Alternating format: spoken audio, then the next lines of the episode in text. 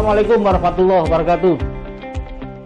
Saya kehadiran tamu sangat spesial, uh, sebutannya banyak sekali, konsultan bisnis, pakar ekonomi, dosen, dan yang mutakhir ini beliau dijuluki Bapak Statistika Indonesia. Sosok yang saya sangat kagumi, mentor saya, the real mentor, Pak Trisnayana Yahya. Selamat siang, Pak. Selamat siang. Ya, sehat, Pak. Ya, pandemi ini aktivitasnya masih online, Pak, yang banyak, Pak. Ya, apa, pertemuannya lewat Zoom, ngajaknya lewat Zoom, siaran radionya lewat Zoom, ya, toh? Dan mm-hmm. kita berharap ya masih bisa berbuat sesuatu untuk menggali, meningkatkan ilmu, tapi juga makin banyak mengajar hmm. orang.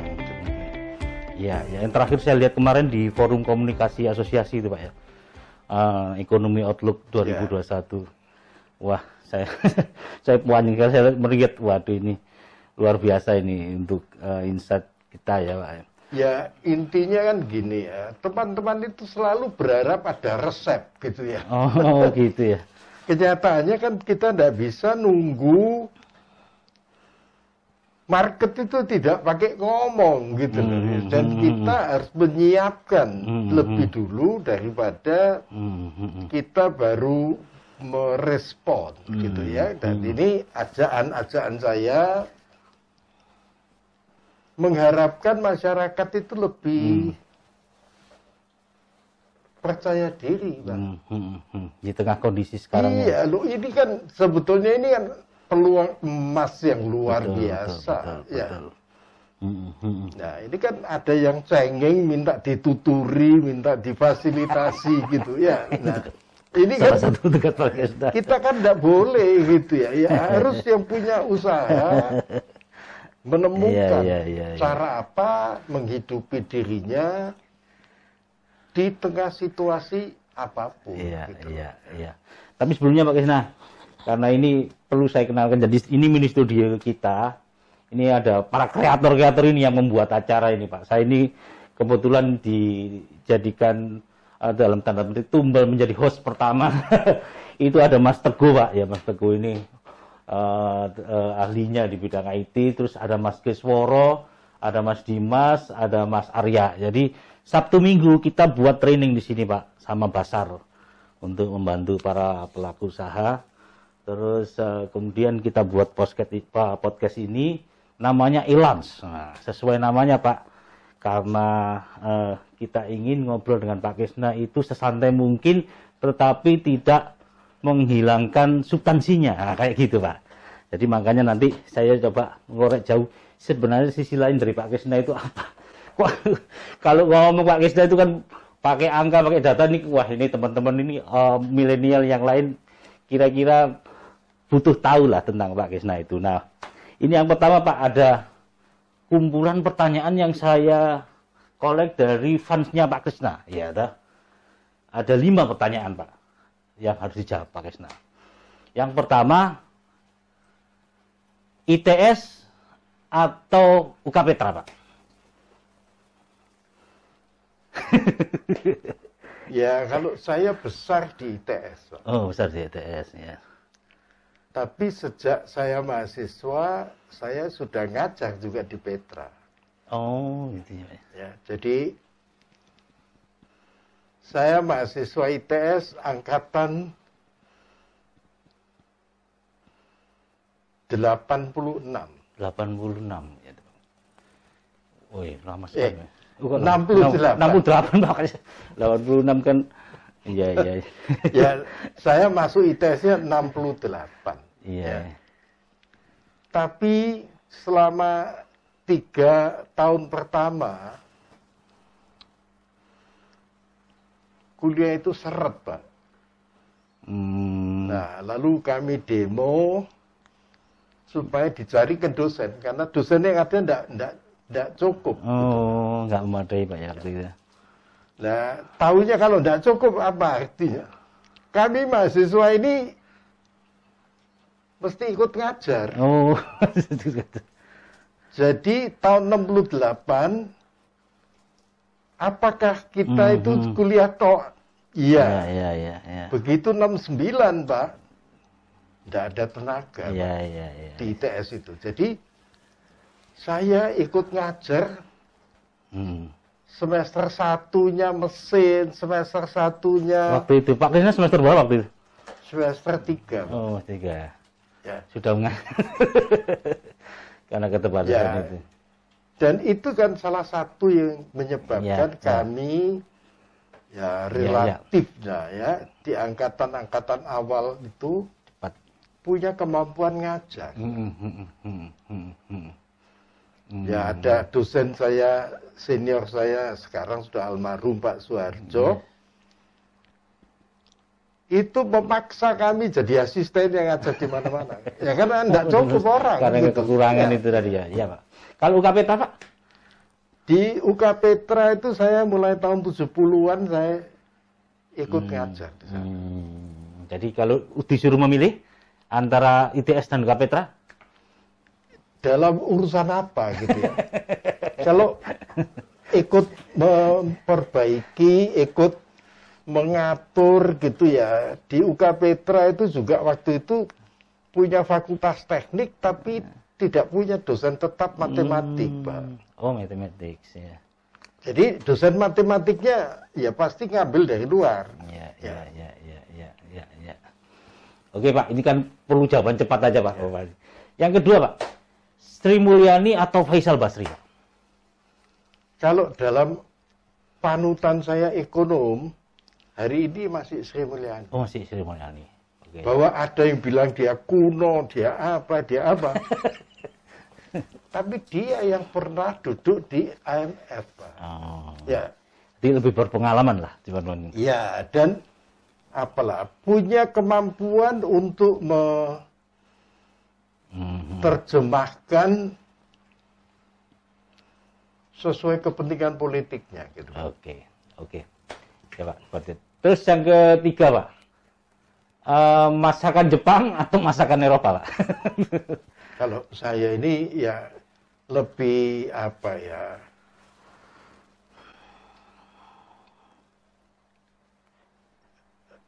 Pengaruh keluarga itu sangat kuat gitu ya. Jadi di rumah itu masakan Jawa dan masakan Eropa itu sudah kecampur. Gitu. Paknya sendiri kabarnya pinter masak juga, Pak.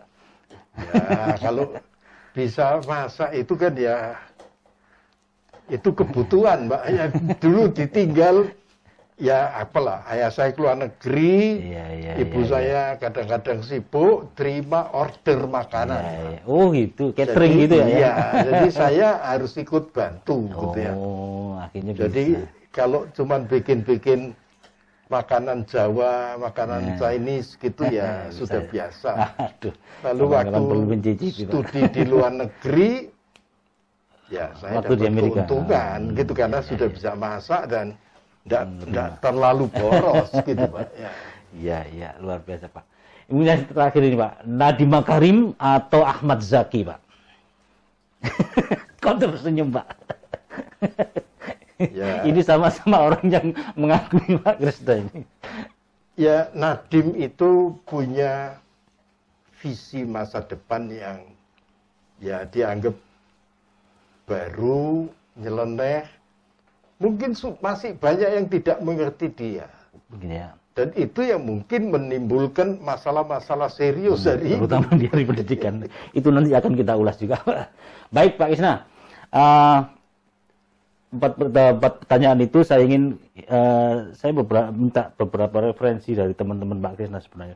Pak Krisna itu lahir di Jakarta, kecil di Malang, besar di Surabaya. Apa benar, Pak? Lahir di Jakarta, besar di Palembang. Oh, Palembang. Terus baru balik ke Malang. Hmm. Lalu ke Surabaya. Oh. Jadi empat tahun saya ada di Palembang. Hmm, itu umur berapa waktu itu, Pak? Ya sampai saya sekolah Fröbel ya namanya. Fröbel itu taman kanak-kanak itu. Oh, T K, ya. T K ya. Taman kanak-kanak terus pindah ke Malang itu. Ya. S D-nya di Malang. Terus berapa bersaudara, Pak? Uh, saya lima. Lima bersaudara. Iya, iya, iya. Terus uh, orang tua Pak Isna juga pengusaha atau waktu itu? Ayah saya guru. Oh, guru. Ya. Oh. Jadi ditugaskan pemerintah itu untuk menasionalisasi sekolah-sekolah menjadi sekolah negeri ah. di Palembang itu. Oh. Jadi peningkatan kami, status gitu Pak ya dari sekolah. Iya. Jadi negeri. Itu kan masih banyak sekolah ya dianggap sekolah Belanda awalnya, hmm. Hmm. terus dinegrikan. Oh. Gitu. Bukan akreditasi lain Pak ya? Bukan. Ini dinegrikan. Dinegrikan gitu, gitu kan. Hmm. Dinasionalisasikan gitu ya. Iya, iya, iya. Berarti uh, ayah terus di Malang itu pindah ke Surabaya umur berapa Pak Krisna waktu itu? Ya, saya umur lima ke enam itu saya pindah ke Surabaya. Karena tugas ayah saya itu bukan di Malang, di Surabaya. Oh, di Surabaya. Di mana Pak? Di Dinas Pendidikan. Oh, Dinas Pendidikan. Ya. Oh, makanya akhirnya Pak Krisna memilih untuk menjadi An, ya, ya, saya tidak tidak terlalu bisa apa ya menyebut karena ayah saya ya, tapi ya mungkin ada pengaruh tidak langsung ya. Ayah saya pagi berangkat ngajar hmm, gitu, hmm. terus lama-lama kan ke, apa pernah jadi kepala sekolah S M A Negeri empat itu. Empat Surabaya? Iya.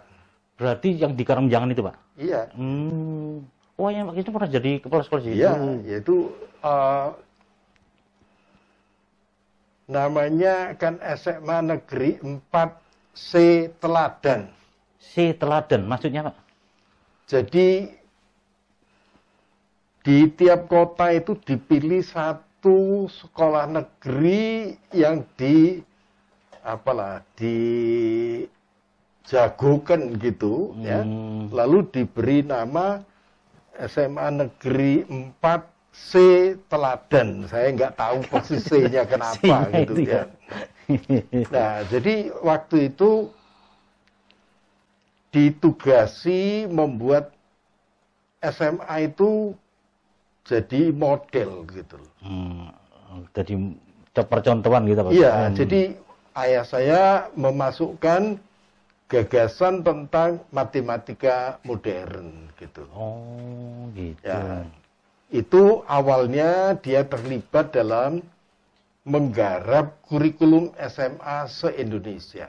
Oh, gitu Pak ya. Lalu oke, oke. Naik jadi direktur S M A seluruh Indonesia. Hmm. Ya. Dulu namanya direktur Pak ya. Ya, bukan di, departemen di bawah, atau gimana ya? Uh, di bawahnya menteri itu ada direktur. Oh, gitu Pak ya. Nah, hmm. di tengah itu lalu timbul gagasan membuat sekolah yang terintegrasi. Hmm. Ya, namanya waktu itu sekolah menengah perintis percontohan. Hmm. S M P P. Oh, yang di Panjang Jiwa berarti? Yang itu belakangan itu. Oh, belakangan ya. Awalnya dulu itu ya di dalam kampusnya I K I P Negeri. I K I P Negeri di Ketintang? Iya. Oh, di situ. Iya. S M P P itu Pak? Ya, hmm. lalu ayah saya jadi kepala S M P P itu. Ya. Kakak saya dua-duanya di situ. Eh, empat, empat di situ, oh, di iya. S M P P. Iya, iya, iya. Jadi, oh, ya itu, saya cikal bakal itu. Ya. Ya, misalnya tahunya Pak Bambang D H itu. Oh ya, di, ya, ya. Di situ dia. Dulu I K I P Pak ya, bukan ya. Sekarang UNESA ya. Ya, ya dulu, iya. Pak, oh, Bambang juga matematika waktu itu ya. Iya. Iya, iya, iya, iya. Ya. Waktu dia S dua. Saya ikut ngajar dia gitu. Jadi Pak Krisna ini gurunya, uh, dosennya Mas Bambang Dea. Oh gitu Pak ya. Iya iya iya. Ya. Jadi awal seperti itu Pak. Makanya kemudian Pak Krisna uh, memutuskan. Sebenarnya apa yang menarik dari pendidikan menurut Pak Krisna? Sebetulnya kan transformasi pendidikan itu di saat sekolah itu didirikan kan tidak pernah tahu hasilnya apa. Ya. Hmm. Tapi kan kita tahu bahwa itu investment yang menurut saya luar biasa.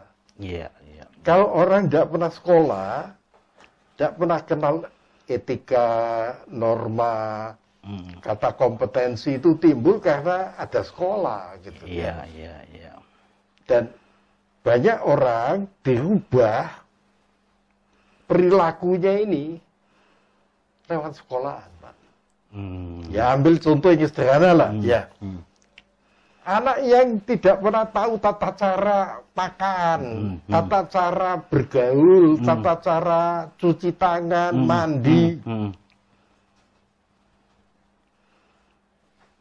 buat Indonesia itu menjadi sejarah yang sangat hmm. penting. Hmm. Hmm. Hmm. Hmm. Karena di tengah perubahan-perubahan ini, kita menemukan terbentuknya perilaku baru itu sebagian terbesar karena pergaulan. Iya, iya, iya. Jadi yang salah dalam mengartikan selama ini selalu dianggap pelajaran itu yang utama. Enggak, Pak. Ya, yang ya, menular ya. Secara tak resmi Hmm. adalah perilaku, Pak. Hmm, hmm. Habitual action apa istilah istilahnya? Ya, dan apa? Akhirnya kan orang itu berpikir, orang itu ngomong, orang itu bisa berkomunikasi. Berkomunikasi ya. Itu lebih penting daripada sekedar ngapalin nama, ngapalin rumus, rumus. Ngapalin itu. Ya. Nah, ya, yang ya. Kita hilang itu adalah pembelajaran. Ya, tentang ya, ya, ya. manusia dan kemanusiaan itu lebih banyak didapatkan dari bergaul. Hmm, ya. hmm, hmm. Nah, ini yang sekarang harus di apa ya dirapikan ya, ya, ya. supaya dalam masa pandemi ini jangan hilang itu, gitu loh. Hmm, hmm, hmm. Karena kalau itu hilang, oh banyak yang hilang, gitu loh. Ya. Gitu ya. Uh, Pak Krisna memberikan seperti itu. Tapi sebelumnya Pak, saya mencatat Pak Krisna ini kalau bicara soal pendidikan keras banget, Pak. Banyak orang itu yang ngomong saya, waduh, lepas ngomong bikin kuping panas. Tapi mungkin itu obatnya, Pak. Salah satunya mungkin ini, Pak. Pak Krisna bilang kalau pendidikan itu bukan ajang kompetisi. Terus itu ada ujian, ada apa, itu gimana nanti Pak menjelaskannya, Pak? Ya istilahnya ujian boleh, apa boleh. Tapi yang penting tujuannya apa, gitu loh. Kalau membandingkan anak dengan anaknya orang lain, itu jahat itu. Oh, gak itu boleh, Pak, ya? Anti kemanusiaan. Padahal itu banyak sekali dilakukan oleh kepala. Ya, ini kan karena banyak orang tidak punya konsep pendidikan dan hmm. sudah ngawur menginterpretasikan, oh anak itu ranking, ya, iya, dibandingkan iya. kakaknya sama adiknya, tetangganya, Pak. Tetangganya, malu, ya. Pak, itu, Pak. Itu anti kemanusiaan. Hmm. Dan ini yang dilanggar bertahun-tahun tanpa ada banyak yang berani meluruskan. Iya, iya. Ya. Jadi anak itu harus punya self achievement. Kemajuan pribadinya lebih penting daripada dibandingin sama anaknya tonggo-tonggone. Iya, iya, iya, Pak. Nah, ini kan kita membutuhkan sikap baru dalam melihat pendidikan itu, ya istilahnya gini, setelah pendidikan ini diindustrikan, wah terus jadi ajang untuk beradu. Betul, Pak. Betul. Ya, men, apalah ribut soal nilai, ya. Ribut soal ranking. Iya, Pak. Dan itu sebuah kesalahan paling besar. Dan itu bertahun-tahun terjadi, Pak. Ya, ini ya kan nanti kalau nyebut ya banyak menteri yang salah gagasan gitu ya. Ya. Ini kan jahat sekali itu. Iya, iya, ya. Iya. Dan ini negeri yang tidak menempatkan pendidikan itu sebagai sebuah proses kemajuan kultural. Hmm. Ya. Hmm. Jadi kalau orang desa disalah-salahkan, ya tidak boleh. Yeah, yeah. Dia tidak punya contoh, tidak punya influencer yang yeah, membuat yeah, dia yeah. punya wawasan dan gagasan yang lebih maju. Yeah, yeah. Ngomong soal nilai nih Pak, saya teringat sekali. Waktu itu masih zamannya ujian nasional Pak ya. Itu orang kan berbondong-bondong ke ini Pak, lembaga kursus atau apa Pak. Itu ada tarif yang ini bisa langsung lulus, bisa masuk negeri gitu Pak. Loh, ini kan berarti sudah tahu Pak ini. Ya, saya ingat persis lah ya, saya pernah nulis di koran hmm. dan mungkin ngomong juga di radio. Iya. Bimbingan belajar itu menyesatkan. Menyesatkan ya. Dan sekarang korbannya banyak. Hmm, gitu ya. Banyak ya, ya maaf lah, saya tidak usah nyebut nama. Iya, iya. Dokter-dokter itu karena termasuk pinter dalam tanda petik, tapi pinternya itu karbitan gitu. Hmm. Ya. Jadi dia masuk universitas bukan karena keahlian, bukan karena kompetensi, hmm. tapi karena dia punya uang, hmm. ikut kursus. Oh, gitu-gitu ya. Iya, iya, iya. Iya, ada lagi Pak. Pak Krisna menyebut ijazah itu tidak bisa untuk mengukur anak cerdas, itu tidak bisa hanya dari ijazah dan nilai. Ini gimana Pak maksudnya Pak? Ya, ini kan kalau kita lacak ya, sekolah itu mengeluarkan raport, ijazah dengan angka-angka, bahkan sampai ada rankingnya. Hmm. Nah, itu kan sudah tidak manusiawi. Hmm. Orang itu belajar karena dia harus dipersiapkan untuk masa depannya, gitu ya. Hmm. Apa bedanya yang pelajaran bahasa Indonesianya dapat lima sama tujuh? Kenapa? Yang dites itu kan bukan ngomong, tapi tes tulis, Pak. Ya, ya, ya, ya. ya. Dan tidak ada kesempatan dia disuruh bercerita, hmm, mengarang. Interaksinya berarti, Pak, ya? Ya, dan hmm, apalah, berkomunikasi. Hmm, hmm. Jadi sebetulnya nilai-nilai itu bagian kecil dari capaian hidupnya. Ya, okay. Dan itu kan kita biar-biarkan terus gitu, hmm, Pak. Ya. Hmm, hmm, hmm. Kan ada contoh-contoh, Pak ya. Ada anak mau masuk universitas, ya katakanlah waktu itu I T S itu, lulusan S T M, Pak. Lulusan S T M ya. Tapi dia lulus tes, Pak. Ya. Menurut aturan, Pak. Mestinya gak, gak boleh. Ya. Oh iya. Ya, tapi karena waktu itu saya beranggapan, ya kalau anak lulus tes waktu itu, ya, ya dia lebih baik dari yang gak lulus gitu loh. Hmm, karena ya, bisa mengerjakan. Iya, iya. Ya, ya. Dan akibatnya Pak, ya di I T S itu ya sempet lah ada satu periode gitu, banyak lulusan S T M S T M itu masuk di I T S. Hmm, sekarang S M K itu Pak ya namanya. Dan dalam perjalanannya di I T S, banyak jadi dokter, Pak. Hmm. Dan bukan dokter ya asal-asalan, tapi karena dia matematiknya kuat, sains menelitinya hmm. bagus. Hmm. Ya. Hmm. Jadi banyak kebijakan dulu membunuh kesempatan hmm. hanya karena sekolahannya. Oh. Padahal tidak ada urusan mestinya. Semestinya, Pak ya. ya. Ini birokrasi berarti yang iya, membuat iya. itu menjadi berat. Karena itu istilahnya gini loh, setelah pendidikan itu menjadi industri, banyak cara menyaring-nyaring orang mm-hmm. dengan alasan-alasan yang tidak akademis gitu Pak. Mm. Ya. Itu sekarang terjadi Pak itu Pak. Ya masih, dan itu mungkin tinggalan yang membekas dan merusak gitu. Mm. Ya. Mm-hmm. Ya saya beranggapan bahwa coba lihatlah fakta di lapangan.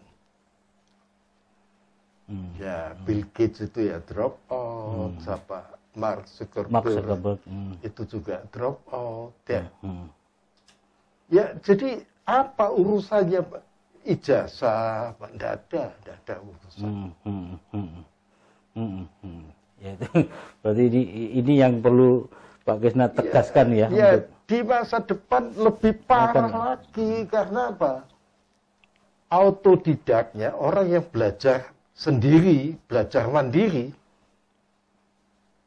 punya kecepatan jauh mencapai hmm. sasaran baru, hmm.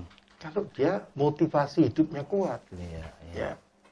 Jadi tidak akan banyak manfaatnya cuma ngukur dari hmm. ijazah. Hmm. Ya. Atau kalau bahasa sederhananya, orang ulangan di tas-tes, tas-tes itu apa tambah pindah? Enggak. Enggak juga. Hmm. Orang harus diberi kesempatan untuk menunjukkan, untuk struggle sampai dia hmm, hmm, hmm. berhasil mengubah mindset dia bahwa keberhasilan itu bukan angka, bukan ijazah, bukan, bukan apa. Hmm, hmm, hmm. Tapi banyak orang sekarang ini sudah gila nih cari angka gitu ya. Cari angka. Dan itu menurut saya merusak dunia pendidikan. Mm-hmm. Ya. Mm-hmm. Karena yang diukur itu yang sekarang ini disebut kompetensi itu ya, belum ya. diukur gitu loh. Mm, ya. Kompetensinya belum ya. Baru ulangan-ulangan yang itu. Ya kalau dia kebetulan bisa, kebetulan apa rumusnya? Iya, ya, ya. Tapi itu bukan itu sasarannya. Ya. Iya, keahlian, iya. keterampilan itu didapat dari sebuah perjuangan lama mendalami dan me, apa ya?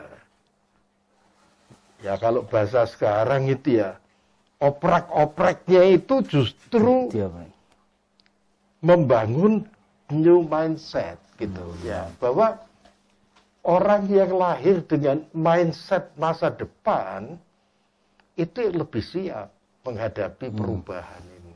Iya, ya. ya. Wah ini akan menjadi P R besar Pak ya untuk pendidikan kita ya. Justru menurut saya mari kita juga apa ya mengkomunikasikan ke masyarakat barang yang kita harapkan ini apa gitu.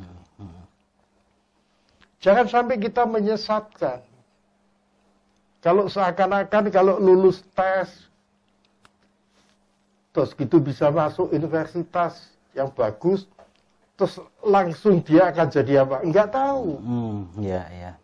Artinya nggak ada jaminan itu, Pak. Iya, apalagi ini kan sekarang karena tesnya itu juga masih tes lama ya, hmm. dan kita berharap ini ada tes-tes baru yang difokuskan pada kompetensi, hmm. logik yang bagus, pengetahuan yang integratif, hmm. akan membangun wacana-wacana baru untuk masa depan, hmm. gitu. Bukan hmm. untuk masa lalu. Hmm. Banyak anak itu tes itu karena dikokon boe, dikokon bapae, ya apalah seakan-akan obsesinya untuk menyenangkan orang tua, tapi dia sendiri tidak tahu apa itu. Sudah nggak di situ benar saja. Iya, iya. Iya Pak Kisah berarti uh, tahun ini nggak ada ujian nasional Pak? Ya terus kenapa gitu ya? Terus ya. Nanti guru-gurunya gimana nanti Pak? Ya ini kan persoalan seriusnya. Sekolah itu harus berubah. Menghasilkan orang yang kompeten. Hmm. Ya. Dan kalau punya murid tiga puluh, ya kompetensinya boleh beda-beda. Hmm. Ya, dan tidak harus seragam. Ya. Hmm. Ini barang baru buat banyak orang, dan mungkin banyak orang tua juga masih bingung. Hmm. Ya. Ya, saya tahulah ada anak-anak yang sekarang S M A kelas dua, kelas tiga itu ibunya bolak-balik tanya aja, iki anak iki cocoknya sekolah apa? Kepinginnya apa? Nek gak duwe kepingin iku sing soro. Ya, itu kan yang membuatkan masalah seriusnya itu. Iya, iya, iya. Bahwa sebagian anak itu sudah terinspirasi, ya. Mm-hmm. Misalnya anaknya bilang, aku pengen jadi YouTuber gitu, nah, ya. Ah. Malah bingung orang tua. Ya, gaya apa itu? Gak jelas. Nah, ini kan menurut saya hari ini tugas kita adalah menggambarkan pekerjaan-pekerjaan masa depan sebagai inspirasi untuk mempengaruhi anak itu lebih baik, gitu. Ya. Bukan karena kepengen kaya, bukan karena kepengen punya, katakanlah, beken gitu. Bukan karena punya apalah, dulur di mana atau apa gitu ya. Jadi kalau anak dari sekarang ini sudah diberi wawasan, kalau anak tidak punya keinginan dan tidak punya tujuan hidup, berarti anak itu jadi suruhan orang. Nah, itu tidak baik. Iya, iya, iya. Iya, iya. Jadi ada tugas yang utama sebelum anak itu umur lima belas. Hmm. Anak itu harus tahu apa yang dimau.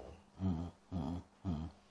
Kalau kita gagal, referensinya lah ya berarti. Iya, iya. Jadi anak itu katakanlah kalau sudah umur sebelas, dia harus dibangun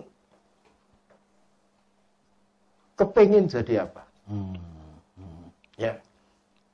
Dan itu diarahkan atau dikembangkan supaya anak itu mencari. Hmm. Kepengen apa sih aku ini? Ya, ya, ya. Mau musik kah? Mau olahraga kah? Betul, betul, betul. Mau matematika? Hmm. Atau mau bangun-bangun? Hmm. Atau... Nah. Ya.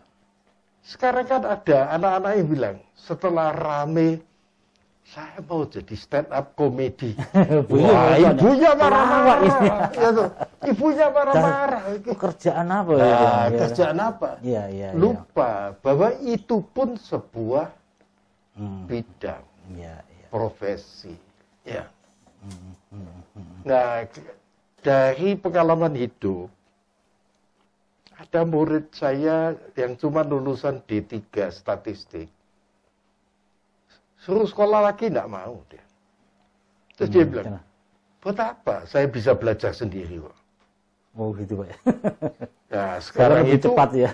Arah itu lalu punya anak buah S satu, S dua gitu ya. Hmm. Dan tidak perlu dia yang jadi S satu, S dua gitu. Hmm, ya. Hmm. Nah ini justru yang sehat gitu loh. Iya, iya. Ya. Itu yang Pak Kinah katakan. Oke Pak Kinah, ada lagi yang uh, menjadi satu segmen yang kita ingin tanyakan ke Pak Krisna. Pak Krisna ini kan uh, sebagai begawan, begawan peneliti, banyak sekali murid-murid Pak Krisna yang sekarang sudah menyebar ke perusahaan besar, punya usaha dan sebagainya. Itu sebenarnya bagaimana sih Pak? Menjadi peneliti yang baik itu seperti apa Pak?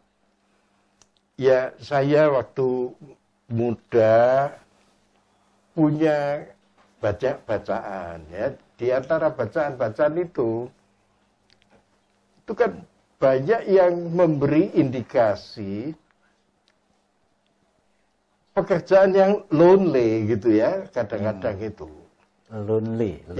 Ya, gak, gak banyak temennya. Oh, gak ada. Ya, dan gak populer hmm. ya. Hmm. Dan mungkin penghargaannya juga masih rendah. Hmm. Ya. Hmm. Tapi itulah yang kemudian saya pikir, kalau tidak ada orang meneliti, tidak ada negara itu jadi maju. Hmm. Ya? Ya, ya. Istilahnya banyak orang terus ngomong knowledge is power gitu ya. Hmm. Tapi bangun knowledge itu tidak sesederhana yang kita bayangkan gitu. Hmm. Ya? Ada banyak hal yang harus kita persiapkan dan nah ini membentuk apa istilahnya karakter, karakter. peneliti ya. Hmm. Jadi karena itu kalau tahu sesuatu kecil gini, tidak boleh bangga. Hmm. kita mesti mencari penyebabnya apa, sejarahnya dulu gimana, pengaruhnya ke sini, ke sana, ke sini ini gimana, ya. Hmm. Kalau kita sudah bisa ngumpulkan dari banyak ini, baru kita mengerti sesuatu itu lebih utuh. Hmm. Nah, pekerjaan peneliti itu dulu dianggap pekerjaan remeh gitu, ya. Hmm. Tapi sekarang kalau tidak ada peneliti, tidak akan lahir Gojek, ya, ya, ya, ya, Tokopedia, ya, hmm, hmm. Facebook, itu tidak hmm. akan lahir kalau tidak ada orang dengan wawasan atau kerangka berpikir hmm. meneliti. Ya. Ya, ya, ya, ya. Nah, kalau orang yang ratusan tahun atau puluhan tahun cuma utek-utek tukang las ya, nah, kelas sedikit-sedikit-sedikit itu aja. Mm-hmm. Tapi mm-hmm. tidak bisa mendesain apa-apa gitu. Mm-hmm. Ya. Nah, hari ini kita butuh banyak peneliti karena tugasnya adalah mendesain, mengintegrasikan, ada I T, ada teknik ini, ada logam, ada kimia, ada apa, menghasilkan sesuatu. Nah, ini kan persoalan seriusnya, perubahan cara berpikir ini menjadi penting, ya. Dulu kan ada orang kalau mikir mau sekolah apa, teknik mesin, mau apa, mau jadi montir gitu, oh. gitu. Uh, Hari ini harus dirombak itu. Uh, Saya ingin belajar energi supaya Indonesia ini hemat energi, P L N itu murah dan mudah gitu. Uh, Nah, kalau tidak ada pemikir kayak melahirkan mobil listrik gitu. Hmm. Kita listrik itu ya masih terus bakar minyak hmm. aja. Hmm. Ya. Hmm. Bahwa sebetulnya energi itu banyak alternatifnya gitu. Hmm. Ya, hmm. kita punya matahari ya. empat lima jam sehari tapi tidak tidak jadi apa-apa hmm. gitu. Belum hmm. ya. Tapi untuk membuka ruang itu sebenarnya peran yang paling besar itu dari mana, Pak? Pemerintah atau masyarakat? Ya, kalau pakai teori lama, kita selalu mengandalkan biaya pemerintah. Ya, hmm. tapi dalam kinerja hari ini adalah mental-mental peneliti itu ditumbuhkan kan karena tantangan masa depan. Hmm, hmm. Lihat aja lah ya. Matahari ini banyak. Di Indonesia ini ada yang sampai delapan jam, enam jam ada matahari. Tapi tidak banyak kita pernah bicara pada anak di N T T gitu ya. Tentang minat untuk jadi peneliti. Hmm. Di sana minatnya jadi apa? Jadi pegawai negeri. Nah, P N S. Ya, no? mm-hmm. Nah, ini kan yang kita harus bangun mm. bahwa laut itu loh. Mm. Kalau pasang surutnya laut itu diopeni bisa jadi listrik. Mm-hmm. Nah, itu yang tidak tidak pernah ada yang cerita gitu. gitu. Ya, ya. Iya, iya. Terus mm. ada anak di mana itu, ya. Pohon kedondong itu ditancepi elektroda bisa nyalakan lampu, lampu. lima volt hmm. gitu. Ya. Nah, ini kan kalau itu diceritakan, dikembangkan, di apa ya, diinspirasikan, hmm. itu menjadi motivasi banyak orang hmm. untuk melakukan keberanian melakukan eksperimentasi hmm. gitu loh. Hmm. Ya. Nah, kita ini ya baru mikirnya jangka pendek aja, mikir untuk makan, mikir untuk apa. Tidak salah, tapi banyak sumber daya alam di sekeliling kita yang belum kita apa-apakan ya, gitu. Ya, ya. Ya. Panasnya di apa gunung berapi hmm. dibiarkan saja hmm. dan tidak pernah jadi apa-apa hmm. gitu, hmm. ya. Nah, kalau kita bisa melihat tantangan masa depannya, ya. Energi satu, Kedua, sumber makanan kita. Hmm. Hmm. Ya. Kita masih terus klasik mengatakan harus tanam di atas tanah, hmm. gitu ya. Hmm. Padahal sekarang sudah banyak cara, hmm. hidroponik, Poliponik, aquaponik, ya. apa hmm. ya, yang tidak seluruhnya bersumber hanya dengan tanah. dari tanah betul, dan betul. air. Ya. Ya. Ya. Artinya nah, banyak cara itu Pak, yang, yang inovasi lah artinya ya, yang harus. Dan di... itu yang menurut saya orang Indonesia harus diceritai mimpi masa depannya itu.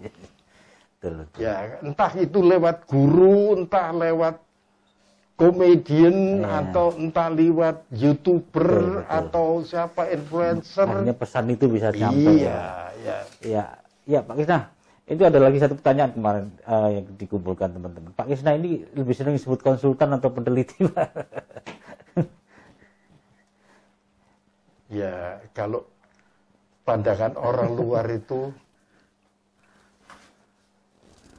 maunya itu semua orang itu kalau pinter bisa jadi konsultan, gitu ya. Oh, gitu ya. Tapi kan untuk jadi konsultan itu kalau tidak pernah meneliti dan tidak pernah mendalami alur berpikir, hmm, hmm, ya kita akan yeah. kehilangan. Iya. yeah. Jadi memang untuk men menjadi konsultan itu butuh itu tadi Pak, modalnya itu Pak tadi. Kita lihat saja ya, ya mungkin kalau saya kebetulan ngajar kelas marketing riset gitu, yeah. hampir pasti anaknya saya suruh terjun ke pasar, ya. Dan Untuk... mereka paling jengkel gitu, ya, ya. ya. Kenapa? Ini kan golongan anak yang sudah sejak kecil tidak pernah ke pasar. Ya. Saya dua ribu empat belas ketemu Pak Krisna di Pasar Kapasan. Jadi Pasar Kapasan itu pasar tradisional terbesar garmen, Pak. Pak Krisna kok bisa ke situ waktu itu apa Pak acara? Itu kan ada festival pasar. Oke, dari ya, ya. festival pasar ya. Jadi ini kan kalau mau ngerti khalayak pasar ya, ya mesti lihat di pasar. Gitu, gitu Pak ya. Ya. Ya kalau sampai kelas-kelas saya itu selalu misalnya saya bagi ada yang ke pasar Paktean, hmm. ada yang ke pasar Keputran, ada yang ke pasar apa itu yang di Nah. Soponyono, Soponyono ya, Rungkut, ya, Rungkut itu supaya ya saya sudah tahu itu tiga, empat, lima pasar yang beda gitu. Itu ya. Apa kalau Pak Krisna memberi petugas itu untuk apa Pak? Misalnya tugasnya apa aja? Kan gini, kita ini terlalu sering ngambil textbook di Subuken, ya. Tapi yang praktek nyata di lapangan kita tidak pernah tahu. Hmm. Ya. Seperti apa itu contohnya Pak? Ya, misalnya ya, orang kulaan ikan, iya. modal uang, enggak, ngambil, hmm. laku, hmm. siangnya bayar. Hmm. Ini kan yang tidak banyak diketahui oleh khalayak. Iya, iya, iya. Seakan-akan semua itu transaksi harus pakai uh, duit, money. Ya, hmm. ya lalu nanti kita ambil yang paling sederhana ya. Hmm, hmm. Pak Sate itu datang ke pasar jam sebelas siang. Hmm. Ya, pasar itu sudah rodok sepi. Hmm, hmm. Ayam yang tersisa itu bukan ayam yang seger, hmm, bukan yang besar, hmm, bukan yang tapi yang sudah ya tidak ada yang beli itu. Iya. Ya. Harganya lebih murah berarti. Iya, hmm. jadi dia terus motong. Hmm. Jam dua siang dia mulai nyundui sate itu, hmm, ya. Dan Pak Sate ini tadi tidak bayar uang. Hmm. Malam dia jual sate. Kadang-kadang malam itu atau paginya dia baru bayar. Hmm. Nah, ini kan fasilitas kredit yang diceritakan di pemerintah itu kagian anu lah, kakian teori gitu iya, ya. Iya, iya. Bahwa trust apa kepercayaan, kepercayaan itu iya. lebih hmm. penting daripada punya uang. gitu. Hmm. Ya, itu atmosfer ya. Yang terjadi di pasar seperti iya, itu. Dan ini nggak banyak orang tahu sebenarnya, Pak. Tapi sebaliknya kita juga jadi tahu. Iya, iya, iya. Bahwa banyak rentenir di pasar itu. Oh, bang pitil kayak gitu, Pak. Iya, iya. Oh. Ya itu kan utang seratus ribu pagi, iya. Nanti jam dua siang bayar seratus tiga ribu apa gitu, Pak ya. Nah, itu tiga persen sehari loh. Ya itu kan jahat sekali. Iya, iya. Ya. Tapi pemerintah apa bisa melarang karena tidak hmm. menyediakan fasilitas. Betul, betul. Ya. Ya. Kita kehilangan kepercayaan pada saat ini orangnya banyak hmm. dan dalam tanda petik ada orang serakah gitu hmm. ya. Nah ini kan andai kata di masa lalu tidak terjadi itu karena ada kepercayaan dan ada lembaga yang dipercaya. Ya, gitu. Ya, ya. Ya. Ini nggak tersentuh sampai sekarang itu Pak ya? Ya sudah mulai lebih berkurang ya, hmm. tapi eh, apa yang sebetulnya esensial itu kan bukan uangnya yang penting, hmm. Hmm. tapi hmm. kepercayaan dan memberi mata rantai itu dalam hmm. sebuah sekuens ekonomi. Hmm. Nah ini yang sekarang ini. Di saat pandemi banyak stimulus-stimulus itu. Oh, ya, ya, ya, Pak. Jadi, oke, okay, Pak. Pak, ini kalau ditelisik lagi banyak sekali, Pak, ya, yang terjadi di di level seperti uh, itu ya, Pak. Pak Krisna, kan udah lama tinggal di Surabaya ini, Pak. Melihat perkembangan Surabaya dari sisi ekonominya seperti apa, Pak? Ya, istilahnya selama saya masih sekolah, saya tidak terlalu ngerti ekonomi dalam tanda petik hmm, gitu ya. Hmm. Tetapi begitu saya mulai S M A, saya ini mulai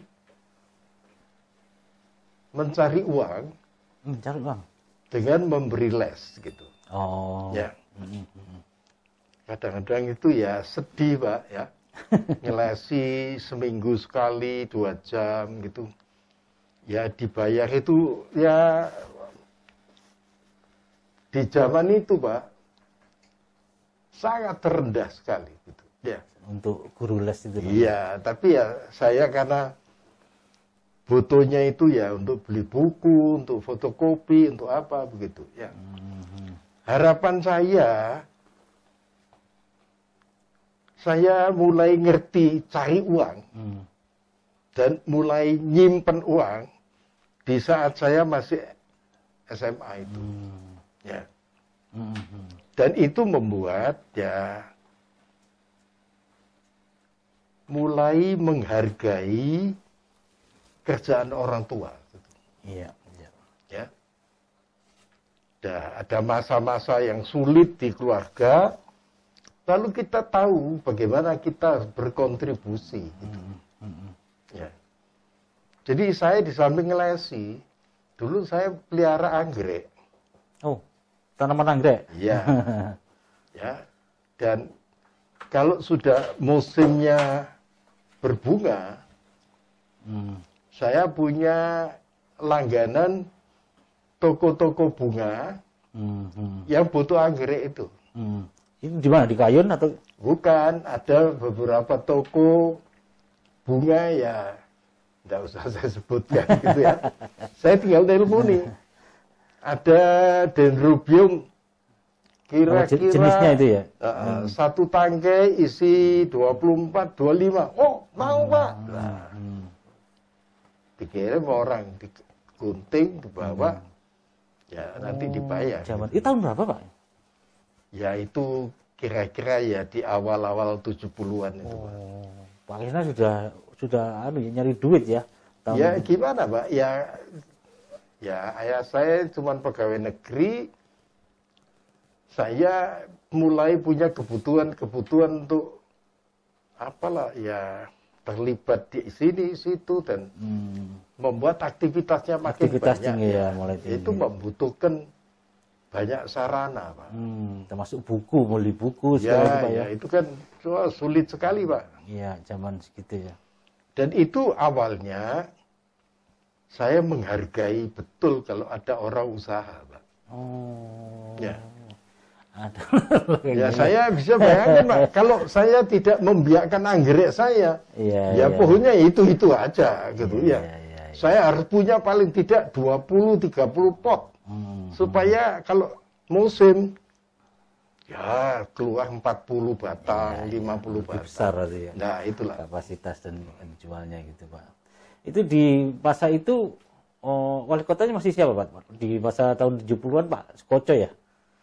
Iya, Sukoco. Itu kondisi ekonominya sudah baik atau kan peralihan nih, Pak? Di itu apa? Kalau ditanya, Pak, dulu, Pak ya? Hmm. Keadaan ekonomi itu sangat ter apa ya? Tergantung pada kebijakan pemerintah. Oh. Jadi di era itu inisiatif lokal itu masih kecil, kecil banget, ya. Pak. Ya. Gak usah ngomong ketemu daerah, inisiatif iya, lokal aja. Iya, iya. Inisiatif lokal aja susah. Hmm. Ya. Harga beras ditentukan terpusat, harga minyak hmm. terpusat, harga minyak goreng hmm. ditentukan terpusat. Ya. Hmm.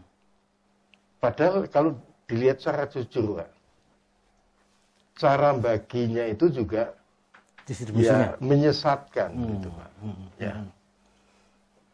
Nah, jadi siapa yang butuh gula segitu hmm. banyak gitu ya?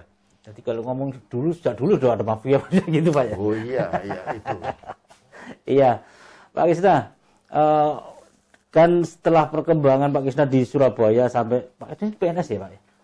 Ya. Ya sampai sekarang sudah sudah pensiun, Pak ya, ya. Masih ngajar di I T S gitu, Pak. Dan banyak yang uh, tahu kalau Pak Kisna ini ide dan gagasannya ini uh, sering dipa apa dijadikan rujukan oleh banyak kepala daerah, bukan hanya di Surabaya tapi di Jawa Timur gitu, Pak. Uh, yang ingin saya tanyakan, Pak Kisna ini melihat kekuasaan itu seperti apa sih, Pak? Ya, setahu saya ya, dan apa yang saya rasakan, proses ngambil keputusan itu sangat politis dan sangat tidak politis. Punya landasan akademis. Oh, ini ya. Politis, nggak punya landasan. Apakah ini kan yang dijelaskan ya, Pak? Nggak punya landasan akademis, nggak pakai data atau gimana, Pak? Ya. Kalau mulai tahun dua ribu sepuluh gitu baru mulai pakai data. Ya, dua ribu sepuluh. Jadi kalau jujur sebelum ini orang ngambil data itu ya cuma untuk api-apian gitu loh, ya. Ya, ya, ya, ya. Ya, maaf ya. Contoh hari inilah. Bupati itu loh, berapa yang sebetulnya ngerti baca data? Baca baca aja, baca, baca aja, ya. Hmm. Hmm, dan hmm. kalau sudah bisa baca, bisa ngatasi nggak? Hmm. Uh, lebih berat lagi, Pak ya. Oh iya, Pak. Ya saya ketemu bupati di satu wilayah, inflasinya tinggi terus, gitu saya tanya kenapa? Nggak tahu, Pak, katanya. Hmm. Padahal punya T P I D. Tim, Pak. Nah, ya tim apa, apa, apa inflasi itu, Pak ya. Ya. Jadi dalam tanda petik, ya maaf ya. Kepala dinas itu aja ada yang baca data itu tidak ngerti. Hmm. Jadi kalau ditanya, menyedihkan Indonesia hmm. itu. Mereka malas belajar atau sudah uh, kurang apa ya, Pak ya? Kurang ya, semangat. Kalau, kalau gini loh, Pak. Pekerjaan itu kalau diberi kriteria bahwa pekerjaan baik itu kalau kamu bisa menyelesaikan masalah dengan data. Hmm, hmm. Maka kamu akan dapat penghargaan lebih gitu. Hmm, Tuh, hmm. Kalau sudah gitu baru, Pak. Ya. Hmm, hari hmm. ini belum, Pak. Makanya kenapa ini, Pak ya, salah satu kasus yang muncul ketika Lombok menjadi mahal begitu. Itu karena mereka tidak mengetahui datanya atau punya datanya nggak bisa membaca gitu, Pak. Kalau ya, jujur aja, Pak ya. Kepala Dinas Pertanian itu ditanyai, Pak, berapa panen Lombok bulan Januari gitu. Tidak tahu. Tidak tahu. Dan kalau tahu itu juga karena laporan, Pak. Oh, laporan dari. Dan kalau nanti dicek laporannya, Pak, tidak benar kabeh, Pak. Tapi coba kalau saya ditanya gitu, saya duduk satu siang di Pasar Keputran, saya bisa bikin catatan berapa truk masuk oh. dari Kediri, berapa masuk hmm. dari Jember, hmm. berapa masuk dari Bali, hmm. berapa dari Lombok. Hmm. Duh. Ini pengetahuan yang kayak gini. Ya maaf ya, hmm. ya orang di Dinas Perdagangan itu tahu, enggak tahu. Artinya kan itu bisa dilakukan, Pak. Iya, Pak, kalau mau, Pak. Ya, toh? Ini kan persoalannya, ya. Coba kita enggak tahu banyak, Pak. Iya, ya. iya, iya. Artinya real di lapangannya itu ya. yang sering menjadi kendala, Pak, ya. ya. Dan ini yang mestinya menjadi bahan berpikir hmm, dan hmm. bahan bekerja, hmm. maaf ya, pegawai negeri, Pak. Kalau hmm. pegawai negeri itu cuma seperti hari ini, ya gini terus, Pak. Ya, cerita ya. ini dua puluh tahun, ya itu-itu aja. Oh, kalau Desember Lombok naik, gitu. Kalau ditanya kenapa, ya garu, gitu. Ngatasinya gimana, ya nggak tahu, gitu, Pak. Ya, jadi ya. situasi setelah dua ribu sepuluh ke atas, Pak. Siapa yang tidak menguasai data, praktis jangan kerja, gitu loh. Hmm, ya. Betul, betul, betul. Ya. Hmm. Jadi hari ini kalau tanpa itu ya hmm. jangan kerja, gitu. Hmm, hmm, hmm. Karena enggak, enggak, enggak bisa. Ya, ya, ya. Nah kalau dibalik sekarang, Pak, pengusaha yang rajin baca data. Hmm. Dan melakukan, ya dia yang dapat untung, Pak. Ya, ya, ya. ya contohlah dalam lima tahun terakhir, Pak, industri Lombok itu mungkin lebih besar di pasar industrinya daripada di pasar konsumsinya. Hmm, artinya, Pak? Yang bikin industri sambal. Ya. Itu skalanya udah gede sekali. Mm-hmm. Jadi industri rumah tangga biasa itu sudah kalah dengan industri yang botolan itu. Mm. Ya, ekspornya sudah puluhan kontainer. Ini, ini, yang happening itu, Pak, yang hari ya, ini ya. Iya, ya, ya ini itu kan contoh, toh. Wong bikin sase Lombok itu aja ada catatannya di industri atau di perdagangan, nggak tahu. Nggak tahu, berapa yang diekspor itu malah nggak tahu. Hmm, ya, ya, ya. Balik lagi ke Surabaya, Pak. Jadi kalau kalau Pak Wisna itu yang kangen di seperti ini, Pak. Waduh, kita ini sampai ngowoh, Pak, dalam bahasa Surabayanya itu, waduh. Oh, seperti itu ya, Pak. Baru kembali ke lagi Surabaya, Pak Wisna dari masa dua ribu sepuluh sudah menjadi apa ya, banyak dimintai pendapat lah dengan para kepala daerah. Itu menurut Anda uh, siapa, Pak, wali kota yang paling memorable gitu? Seperti ya itu. Kalau dari sisi yang terakhir-terakhir ini kan mereka hampir semuanya udah mengandalkan kerja pakai data gitu, Pak. Hmm, hmm. Ya. Kalau tidak bisa pakai data, enggak, enggak mungkin bisa memberi arahan kebijakan, hmm, gitu, Pak. Hmm, hmm. Ya. Jadi misalnya minimum pengetahuan aja, hmm. sumber bahan itu dari mana, gitu. Hmm. Nah kalau di Surabaya ini kan ada tiga yang paling utama, cabai, telur, dan daging. Hmm. Ya, yang agak naik turun naik turun. Hmm.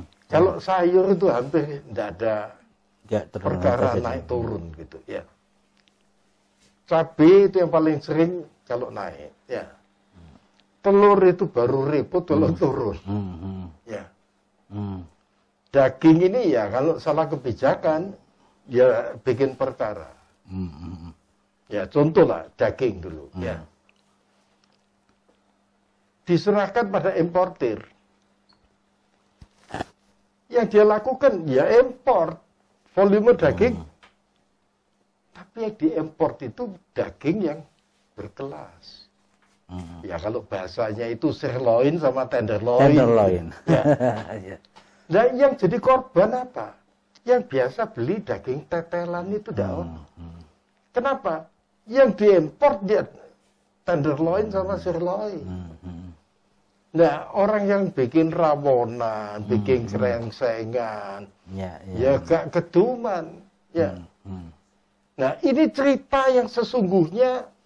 Ya, di masa ada Menteri Pertanian yang ngawur itu, ya import dari Australia, tapi dia import fokus di atas. Nah, ini yang tidak dimengerti bahwa pasar itu bereaksi keras gitu. Ya, ya dalam bahasa sederhana gini, daging seratus sampai seratus dua puluh ribu itu hanya kelas atas yang makan. Kelas menengah ini beli daging yang enam puluh ribuan. Hmm.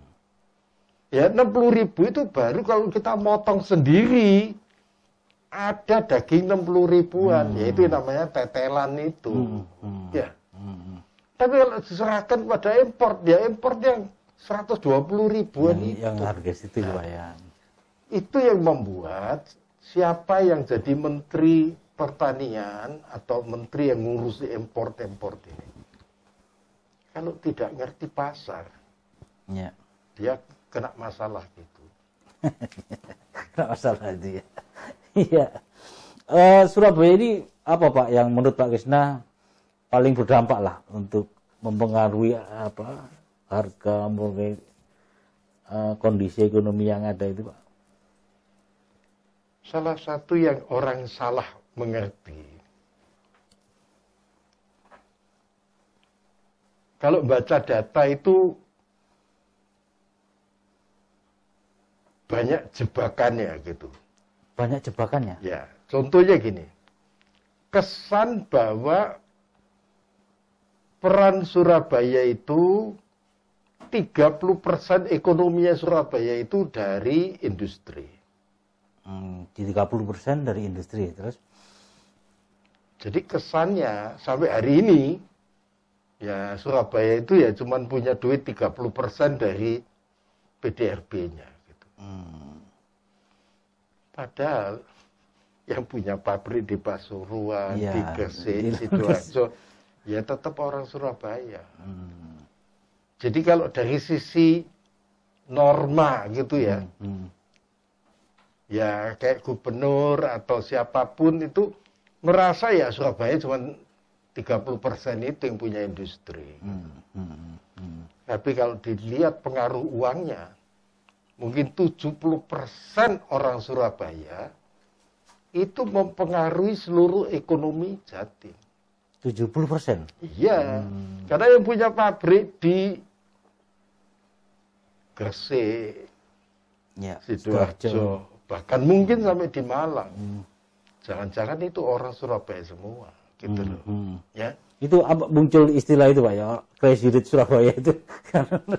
Ya orang karena tidak ngerti Pak. Hmm. Dikira baca P D R B itu regional gini Pak. Hmm. Faktanya tidak gitu. Hmm. Ya. Uang yang beredar di Surabaya itu ya orang Surabaya yang punya pabrik di Lamongan. Betul, betul. Ya. Hmm. Nah itu yang membuat sering kesan baca data itu kalau tidak hmm. punya stories behind it hmm. Hmm. Kecebluk gitu. Hmm. Ya banyak yang salah memandang itu karena cara pelaporan yeah. data itu masih membatasi pada region-region ya. Nah itu waktu pilkada itu kan ada yang bilang orang Kediri lebih kaya dari lebih kaya, Surabaya. Iya. Ya. Nah itu kan maaf ya itu kan menunjukkan kebodohan gitu loh, karena tidak ngerti baca data, ya kan? Dong itu ya, ya. Produksinya kuda garam diakui hmm. sebagai hasilnya Kediri gitu, hmm, ya. Hmm, hmm, hmm. Kalau rokoknya dikeluarkan, ya Kediri itu tidak ada apa-apanya gitu. Hmm. Ya. Dan faktanya memang rokok itu tidak dimakan di Kediri gitu loh. Hmm, ya, ya itu ya. Ya ini contoh-contoh seperti ini bahkan jadi kekonyolan-kekonyolan. Hmm. Karena kemiskinan kita mengerti data. Iya, iya. Gitu. Ya. Wah. Ini kalau dilanjut ini luar biasa, Pak. Panjang sekali dan saya pikir uh, saya perlu membatasi, Pak. Tadi mungkin uh, mungkin sesi yang lain ya kita akan bikin apa lebih detail lagi. Terutama tadi kita bicara tentang sejarah perdagangan Surabaya, Pak. Nanti kapan kita sudah kita agendakan dengan tim. Coba uh, sebelum menutup saya ingin uh, tanya, Pak. Pak Krisna ini kan apa ya di di titik ini kan sudah uh, habislah urusan dunia itu habis. Yang Pak Krisna cari apa sekarang? Ya, ini kan kalau sudah umur seperti saya dan apa kan ada tuntutan-tuntutan untuk berbuat untuk masa depan. Itu berbuat yang, untuk masa depan. Jadi kalau orang mau belajar untuk masa depan, jangan lagi tolak-tolak ke masa lalu gitu loh. Oh, ya. Jangan, jangan lagi mempercayakan diri pada cara berbuat, berpikir masa lalu. Hmm. Ya. Ya sering belakangan ini saya agak sering ngomong yang membuat ada orang yang ya kesel gitu ya. Saya bilang gini, yang punya toko retail jangan lagi hidup dengan cara lama. Buka toko, konsumen datang.